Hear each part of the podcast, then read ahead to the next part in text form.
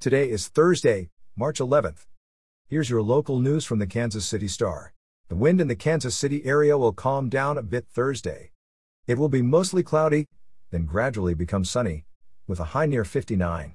In top news, Les Miles and Jeff Long are out of their jobs at the University of Kansas. Miles, the former Kansas football coach, agreed to leave following the revelation of allegations of sexual harassment at LSU. Long, the now former University of Kansas athletic director, resigned one day after he defended his hiring of Miles.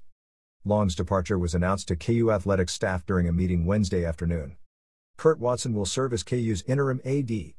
In COVID 19 news, Wyandotte County residents who are aged 65 or older can now get vaccines without an appointment at one of the county's three mass vaccination sites. Those interested are asked only to bring proof of their age, an identification card or birth certificate, and proof of residency in Wyandotte County like mail or a utility bill.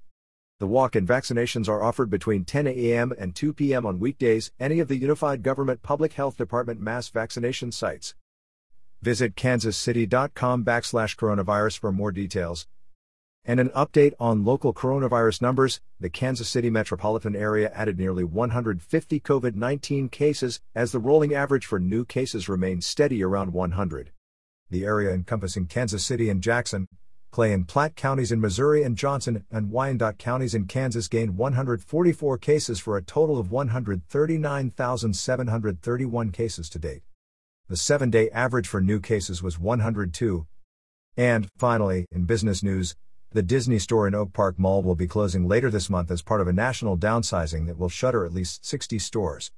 The Overland Park location opened in mid 1990, chock full of Mickey, Donald, and Cinderella themed t shirts, toys, costumes, figurines, and collectibles. Today it also features some of the latest Disney stars, including Raya, Marvel, and Star Wars heroes. The Glendale, California based company is reducing its brick and mortar footprint to focus on its e commerce business, the company said in a statement. It also plans new and elevated merchandise from its brands, including adult apparel, artist collaborations, streetwear, premium home products, and collectibles. You're listening to stories from the Kansas City Star. Find us at kansascity.com to read more about these stories and others. Before You Go, Return Man is a new podcast celebrating the life and investigating the suspicious death of Lancaster, South Carolina's only Super Bowl champion, Jim Duncan. From the Rock Hill Herald, Find Return Man at heraldonline.com slash returnman, on the iHeartRadio app, or wherever you get your podcasts.